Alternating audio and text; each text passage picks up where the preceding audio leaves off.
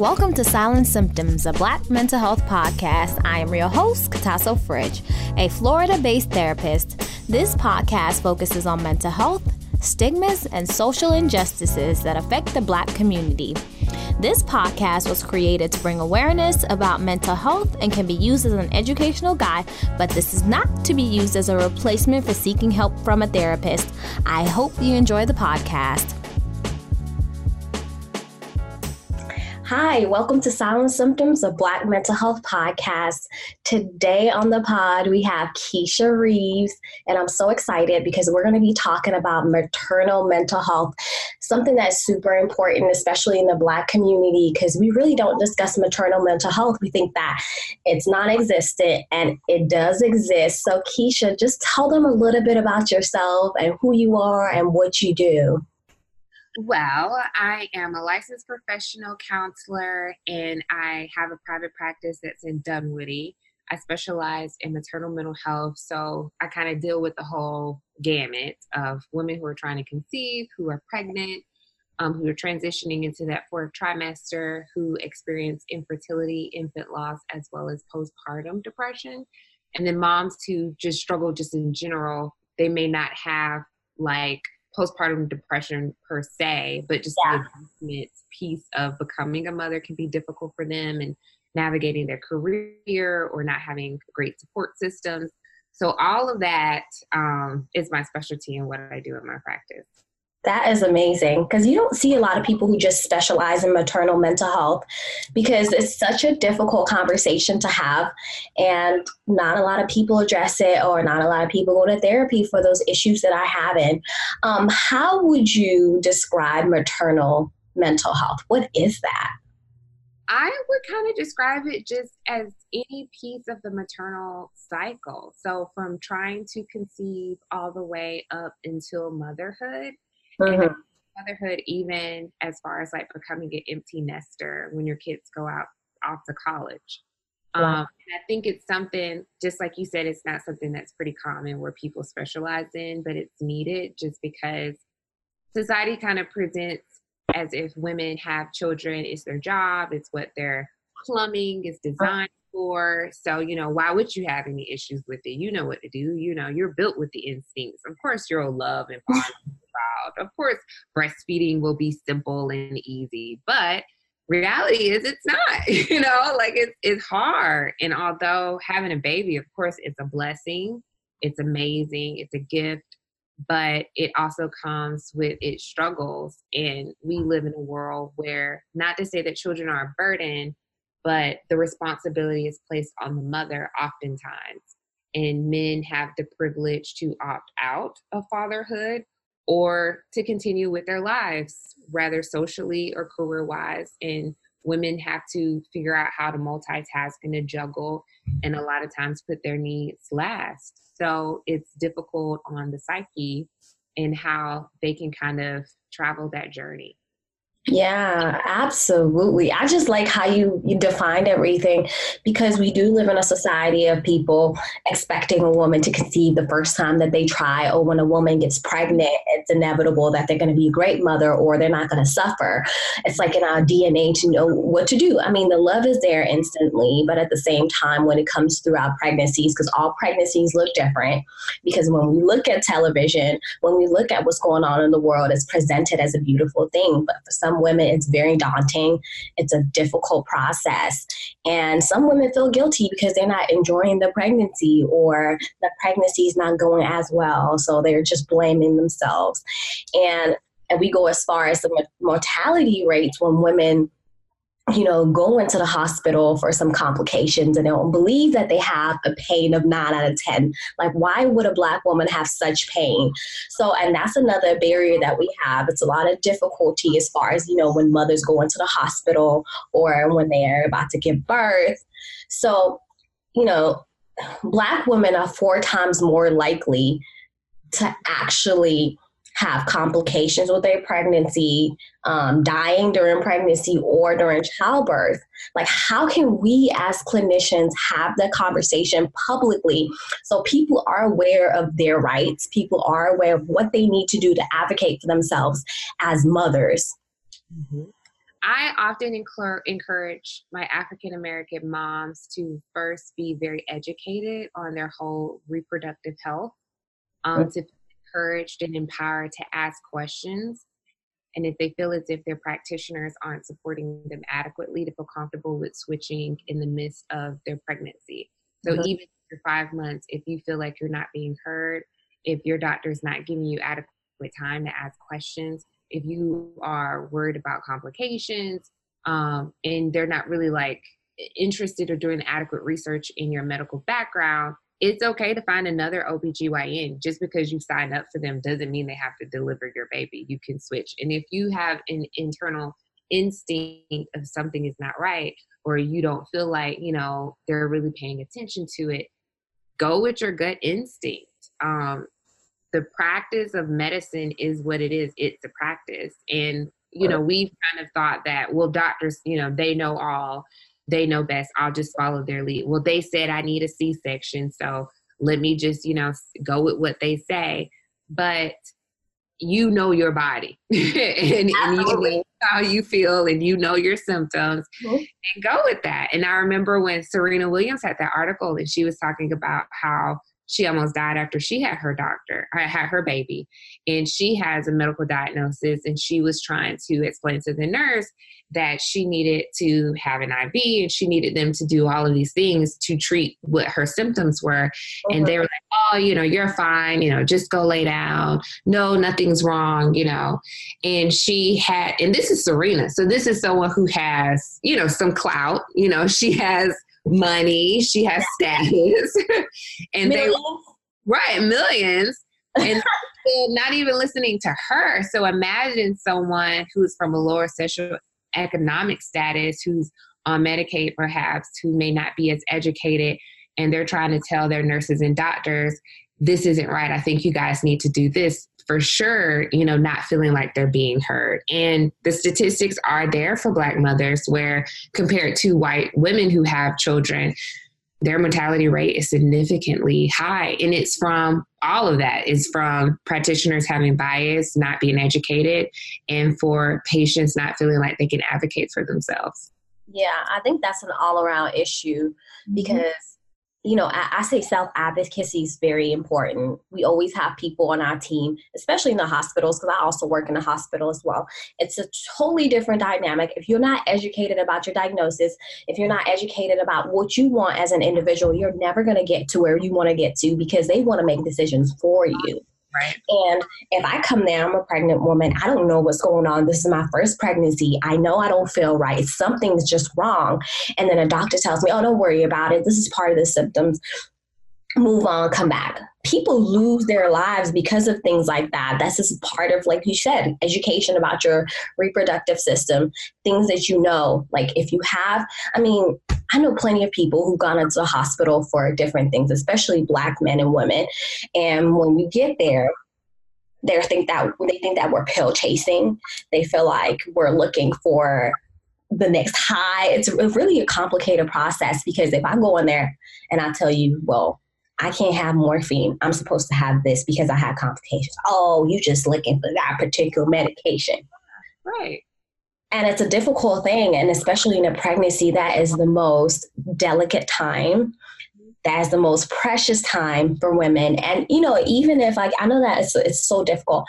Like, this is also the importance of also having a partner who's willing to advocate for you if you do have one you know, because advocacy from them, because sometimes like the, the nurses have a lot of pushback. Um, because they feel like you don't know what you're talking about. I've seen this scenario. Every scenario is different. When your partner also chimes in and says, Yes, she told you she needs this. Is there any way I can speak to your doctors to get this done? And sometimes I read an article where they were saying, okay, if doctors refuse to do something for you that you specifically asked for medically, ask them to write in your chart absolutely. Write it in the in the chart. I refuse. Yeah.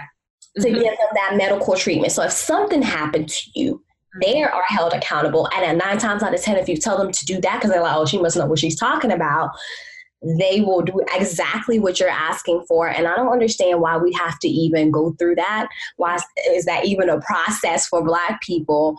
And, you know, the mortality rate is just astronomical. It is It is. Compared to our white counterparts, especially if we live in a first world country. Mm-hmm. Right. Yeah. We have statistics of third world countries. So we do.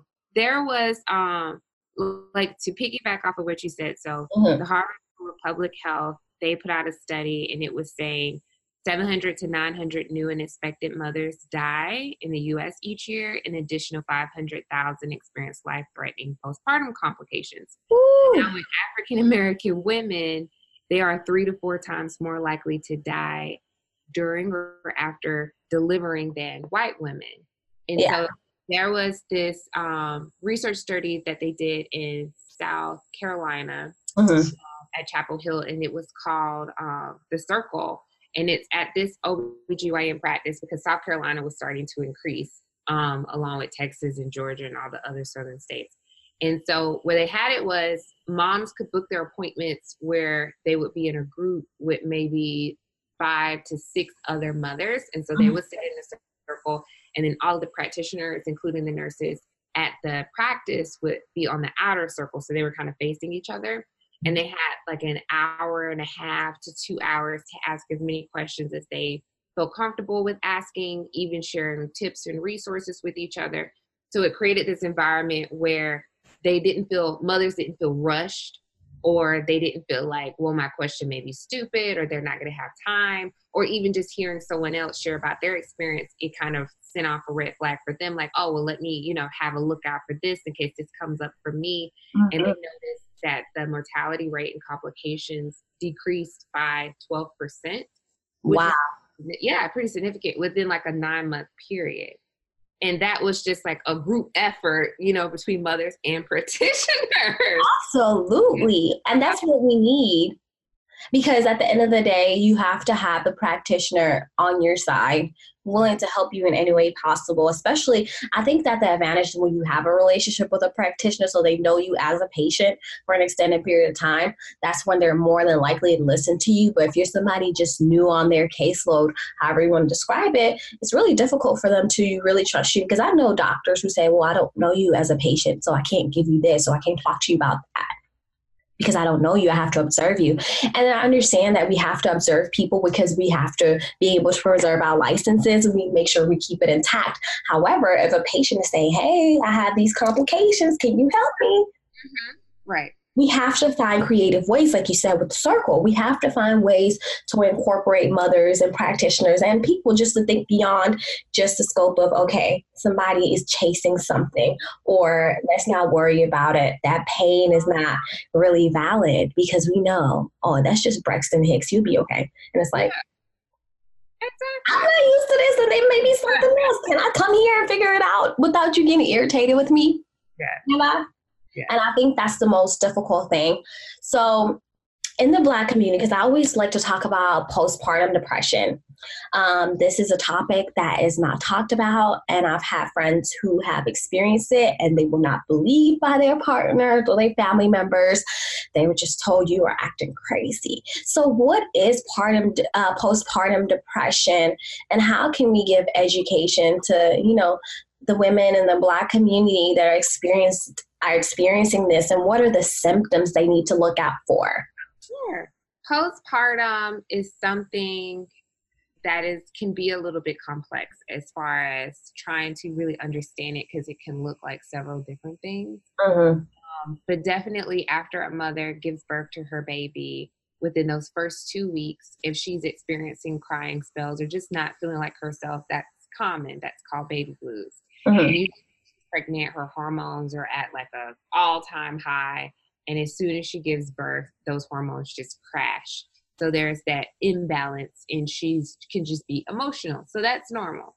But it's when those symptoms last past those two weeks and you're going into that fourth week and you're crying for no reason and you may not feel like you're bonding with your baby or you are but you're having like extreme anxiety or you just have this cloud of a feeling and you don't understand why there's no triggers for it mm-hmm. that can be postpartum depression and with postpartum depression fortunately in screening for it as a practitioner when a woman is pregnant there's a lot of risk factors that can contribute to it so definitely doing some postpartum planning can be preventative and helpful.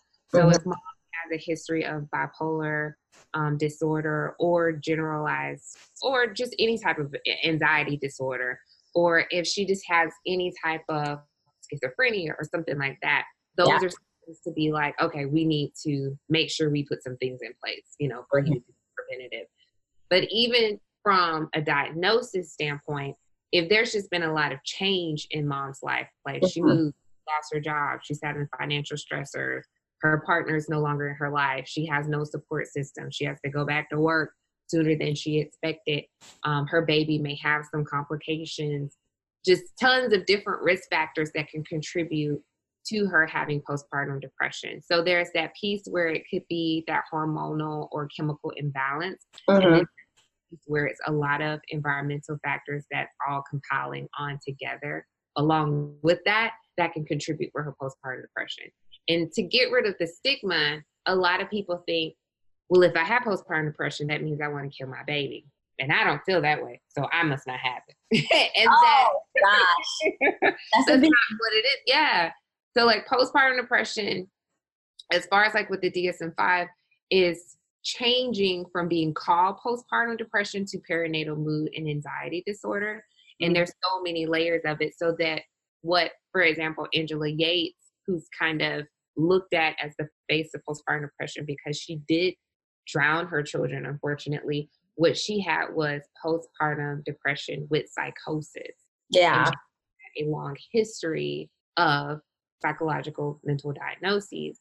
Whereas someone may have postpartum depression where it's just the depressive symptoms or have it with anxiety um, disorder or have it with obsessive compulsive disorder so there's different levels to it but you know the theme of what we're talking about is just being educated to know where you fit in and what type of treatment is best suited for you yeah we already have a hard time just going to therapy in general Mm-hmm. So now adding that layer and post baby, I think it's just the most, like I say, the most delicate time for a mother, and having those supports is like super important.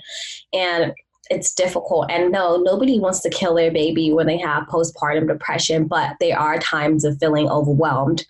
And there's nothing wrong with asking somebody to relieve or you know, I know that some practitioners, especially in the hospital, they tell mothers, okay, if you're feeling overwhelmed and frustrated with your baby, it's okay to let them cry, leave them in the crib for a little bit. You take a time out and then you come back to your baby because as soon as you start rocking them and doing all this stuff while you're frustrated, it's not really helpful in the process because the babies can actually feel your frustration. And I think that, you know, yeah, like you said, basic education of what to look for. but like it can look different for people who have a long history of mental health diagnoses, uh, people who come into the situation unwillingly or didn't want to be pregnant. There are like a lot of factors that come with postpartum depression. But I think that is really important for the black community in general because yeah, I always advocate for them because sometimes like we don't educate ourselves enough or people don't give us enough information for us to know. Yeah especially when we're new as uh, new at something. So as far as like, I want to know more about like maternal health in the process. So during like the pregnancy process, um, what kind of work do you do with the mothers while they're pregnant? Definitely doing work with identifying who and what the supports are. Um, sometimes people get stuck in the fact of that's having a husband or a boyfriend uh-uh. But, you know, it's not limited to them. Sometimes moms are just single mothers, and support can be family members, friends, neighbors, church, um, going to a support group, having a doula, um, just a variety levels of support. And so being able to identify those and then being able to kind of acknowledge what symptoms they're experiencing and kind of like we were talking about risk factors um, a lot of the times issues that may have come up when a woman went through her childhood and she may felt like she dealt with it or may feel like she's okay and then she's pregnant and then they're kind of resurfacing like if she has a history of any type of abuse or if her mother wasn't in her life um, if her mother may have passed away or something like that then it could kind of resurface So, kind of dealing with those feelings of anxieties and any type of pressures they may be feeling on them, themselves, or even kind of worrying about work. I've had a client who worked herself up to get to like a managerial position and her supervisor pulled her into the office and told her when she comes back from maternity leave she may consider stepping down from her position because their company has to come first basically over her child. And if she doesn't feel like she could do that in that role then she may need to come step down. And of course that triggers some anxiety you know for her. Yeah. because like that's that's my paycheck and i've been working hard for this HR. So let's hurry up and go to human resources really quickly because this is just, it's very, very, very upsetting when people have to experience that, especially like kind of like, I don't know if you watched the Serena Williams documentary.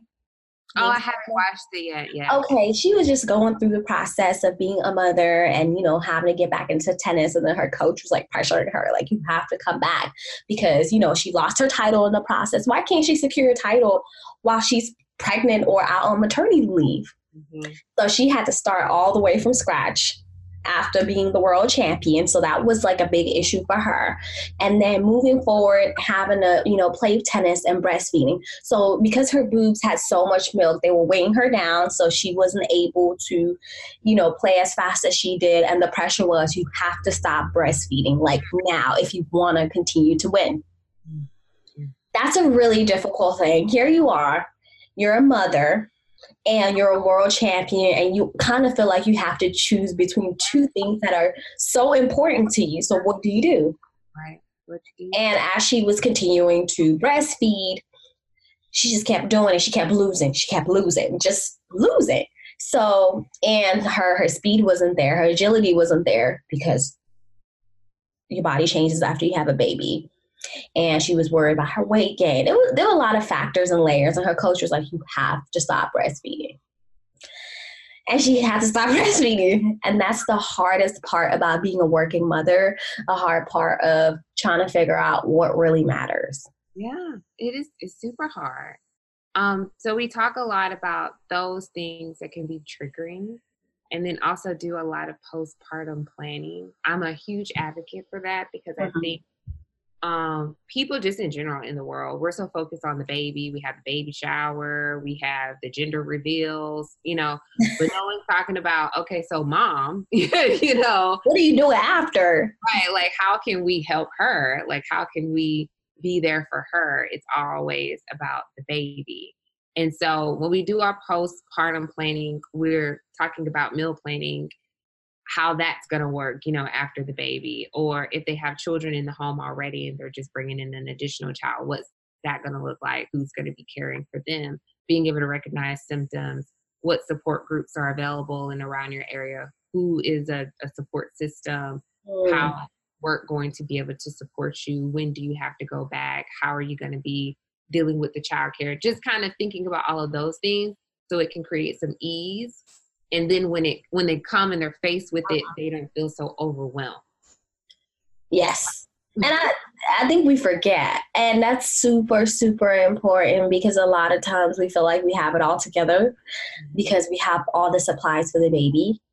And then it's like okay but how much is childcare going to be if you have to go back to work? Is it a single income are you in are you in a marriage? Okay you guys have two incomes but you know when you're in maternity like you don't always get your full paycheck. Are you going to do short-term disability? Is it going to be six weeks? Are you going to be gone for three? You know there's so many factors that we forget as parents because we're like oh i'm going on maternity leave and that's that. But what comes with that? Because there's going to be a time especially a new mother needs a break. Mm-hmm. So that comes with support systems and people who are around. So, what about the people who don't have clear supports? Do you find resources as well? Because some people just don't have support systems. Right. There's a lot of great resources. For example, I just went to this awesome place that I um, discovered. It's called Haven Hog House, and it kind of felt like a net. It felt like you know how those are all those co-working spaces that are popping yeah. up it felt like a co-working space for mothers. Wow. So it's like a big, large indoor place. You just kind of drop in. there's Wi-Fi, there's coffee, there's tea. You can bring a lunch. There's other mothers that's there, and your baby can be able to play with other kids. And it's from zero to three years old, so it's not like it's big kids, but it's just for those early stages, mm-hmm. and you can connect with other mothers and have that community feeling. So something like as simple as that, just so that you don't feel isolated, and yeah. you can other mothers, or like Atlanta Birth Center does a Motherwise group that's for free. You can come drop in and be able to talk to other mothers and a clinician typically runs the group so you can be able to get some referrals if you need something for further so we talk about what's available and there's a lot available but sometimes we don't know what's available until we like research and ask for it but there's a lot of free support that's out there if it's not family or friends.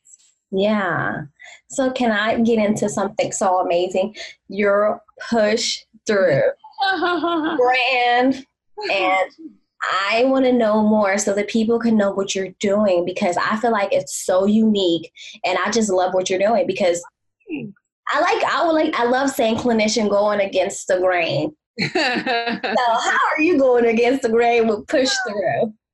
Well, after I had my son, I had my own trials and tribulations with mm. motherhood. Um, you know, we're evolving as women where a lot of us are having children in our 30s versus mm-hmm maybe in our parents' day when they were like 18 or 20. Yeah. So live years, 30 something years of being a single person coming and going as you please. Yeah. And so, you know, you may want a child, it's still a huge adjustment because you have this being that's completely dependent upon you. And you have all of these dreams and aspirations, and like Serena trying to figure out how to balance both of them. And we, my husband and I, didn't have much support. He worked away a lot um, our parents weren't available and our friends are far away from us. So it was just me by myself. As the first time. mom. Yes. And my oh, son also had colic, so he cried all the time and he never slept. I had extreme sleep deprivation, which sleep deprivation could trigger anxiety and depression. All that. You, all of that. Psycho, yeah, yeah, psychosis. and so I was just like in it, like just in it. And oh, so wow. I said I wanted to create a box for mothers where there were items to help them heal and also encourage them, but also provide mental health tips. Because I was breastfeeding, so there were things that I didn't know that were available. Like I knew about nipple creams to help with healing, but I didn't know that there were ice packs that you could put on them that could help ease some of the pain. Or I didn't know about um, certain washers you could use for your vagina, you know, to help cleanse it. You know, I just did. I didn't even know what a sitz bath was until I was getting discharged. Oh my god! Yeah, that's what I'm saying. This is the stuff they're supposed to be prepping you for during pregnancy, not after. And you have like two days in the hospital hospital. Yeah. So, uh, so I started the box, collaborated with different companies, and each month there's six different items for mom that goes into the box, and the mental health tips. Each month has like a different theme, like how to combat anxiety, how to combat stress, and so that's really helpful. And then from the box, um, I kind of started like a community of other women who felt like, oh my gosh, this was so needed. I wish, you know, this was something that I had when I was pregnant. And it's different than like all of the subscription boxes that are out there because there's mental health tips that are in there. There's yeah. the mental health tips, is that something that you come up with or the different companies that you collaborate with? So the right. box come through you, you do your mental health tips or, mm-hmm. and then put I, it in. Yeah, yeah and then it's six different companies and they're all female owned mother companies. And they'll bring uh, their different products to go in the box and then i'll add in my mental health tips and then ship it out to customers. Wow. So can mothers get it prior to pregnancy or afterwards? Um, there's three different options. They can get a single box if they just want to try it out for one time. There's even a push gift option if people want to get it as like a baby shower gift. Um, gift. yes. And then they can also get a four months subscription. So that would cover them the month before they give birth and then three months after for that fourth trimester. Oh my gosh. So that is amazing. So, how can people get to know you? How can they reach you? Give them your social media so they could check out Push Through, so they could check out you as a clinician. So, drop everything so they can know.